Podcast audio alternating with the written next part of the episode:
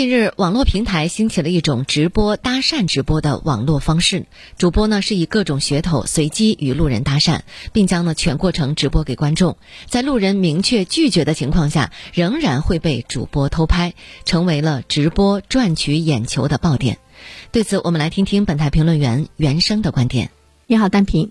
最近呢，关于这个搭讪直播呢，在网上呢是被广泛的热议啊。呃，大家呢是在讨论两个问题。第一个问题呢，就是这种搭讪直播是不是违法的？它侵犯了我们个人的隐私权、个人的肖像权。那另外一个问题的话呢，就是对于一些网络平台来说，要靠流量来赚钱，是不是呢？应该呢值得进一步的规范和商酌？是否呢应该对呢这个搭讪直播的这种直播行为要加以规范和制止？呃，其实我个人觉得这些都是别人的事儿。那这个违法法律呢，会不会更进一步的去规范、进行惩处？被随机搭讪的这些路人啊，包括你和我在内，不成为他们赚取流量的支点的话，其实我们更多的呢，应该是这个拒绝。首先呢，我看到这个新闻的时候，我想到的就是这种搭讪直播，它是一种呢戏弄路人的行为，是流氓的行为。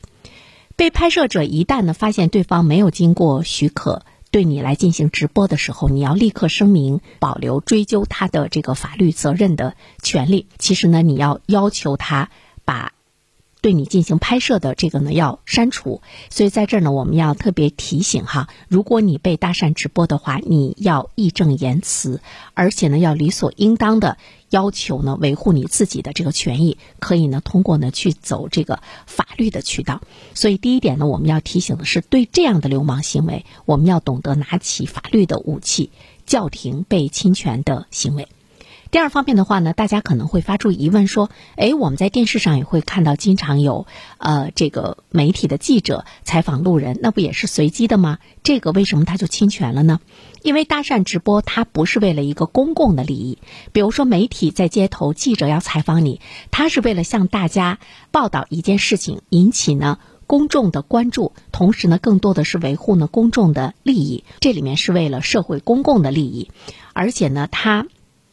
和我们的新闻报道和舆论监督来说是不可以相提并论的。呃，我们作为记者到街头采访，事先我们都是要和对方要呢。经过比较详细的这个说明和介绍，允许了我们呢才会拿起话筒，我们的摄像头呢才会对准路人，这是我们这个呃媒体报道呢所必须遵守的一个职业的准则。但是搭讪直播它完全是不一样的啊，你都不知道怎么回事，你可能正在走路，他突然之间呢到你跟前举起话筒问你一个问题，你会出现诧异，你会出现惊愕，你也许呢会出现哈哈大笑，你也许呢会非常愤怒的拒绝，但是你的这些表情马上。就直播出去了，那么在围观的线上的人，他们会觉得特别开心，看到你那傻呵呵的样子，他们会觉得特别好玩，这就会呢赚取呢这个流量，因为每一个人都愿意呢去看到别人的一种惊慌失措，或者是呢别人在无意间他懵的这样的一种感觉，会当做呢小品来看，所以说我依然说呢，它是一种戏弄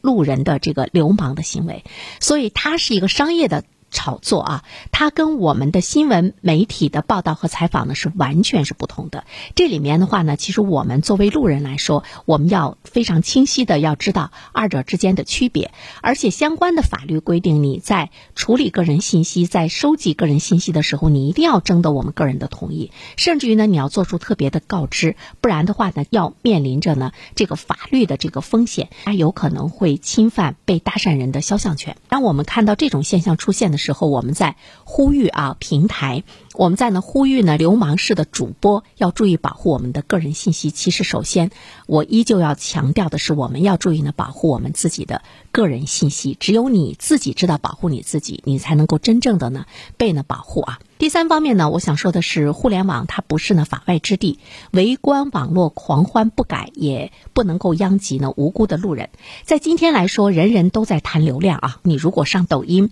你如果呢在网上发布什么什么，如果你能够带来流量的话，那么你就能够挣钱。这个呢是今天我们的社会中人人都在谈论的一个热门的话题。我们也会看到每一个人，普通的老百姓，包括呢菜市场卖菜的老大爷、老大妈们。可能也在实时的想着怎么样的去赚取流量，怎么样呢去获取呢流量的奖励，怎么样呢去获取流量的这个变现，这是我们今天全民的一种呢这个常态。那么作为直播平台的主播来说，他们更会呢通过流量来呢使得啊他们自己的收益呢会有着大幅度的增长。所以呢在这件事情中，我就看到有一位网友呢发出声音，他说：“都是流量惹的祸，为何不取消流量奖励？”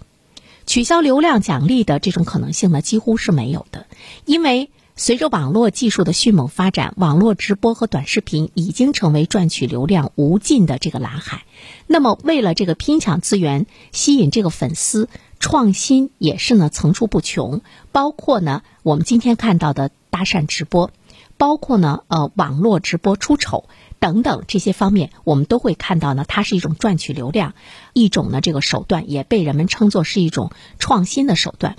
但是君子爱财，取之有道，网络创新赚取流量，应该呢守住法律的底线。互联网时代，当流量和金钱挂钩的时候，流量经济它就是一种新的经济的形态。怎么样让这种新的经济形态呢？更规范，希望它从野蛮成长到优质成长。在未来来说呢，可能还会呢出现让你想都想不到的，通过网络直播来赚取呢流量的和新的这个样态。最后一点，我想说的是，我发现今天我们的全民都想成为主播，我们的全民都想成为售货员，都想在网上去带货，而我们最普通的人成了一个被玩弄的人生。其实呢，是值得我们这个思考的。你被流量玩弄了，就如同温水煮青蛙，没明白过来是。是怎么回事的时候就被煮死了，所以呢，需要庆幸的是我们还守着手机和网络不变嘛。最后一句话，海燕长点心吧。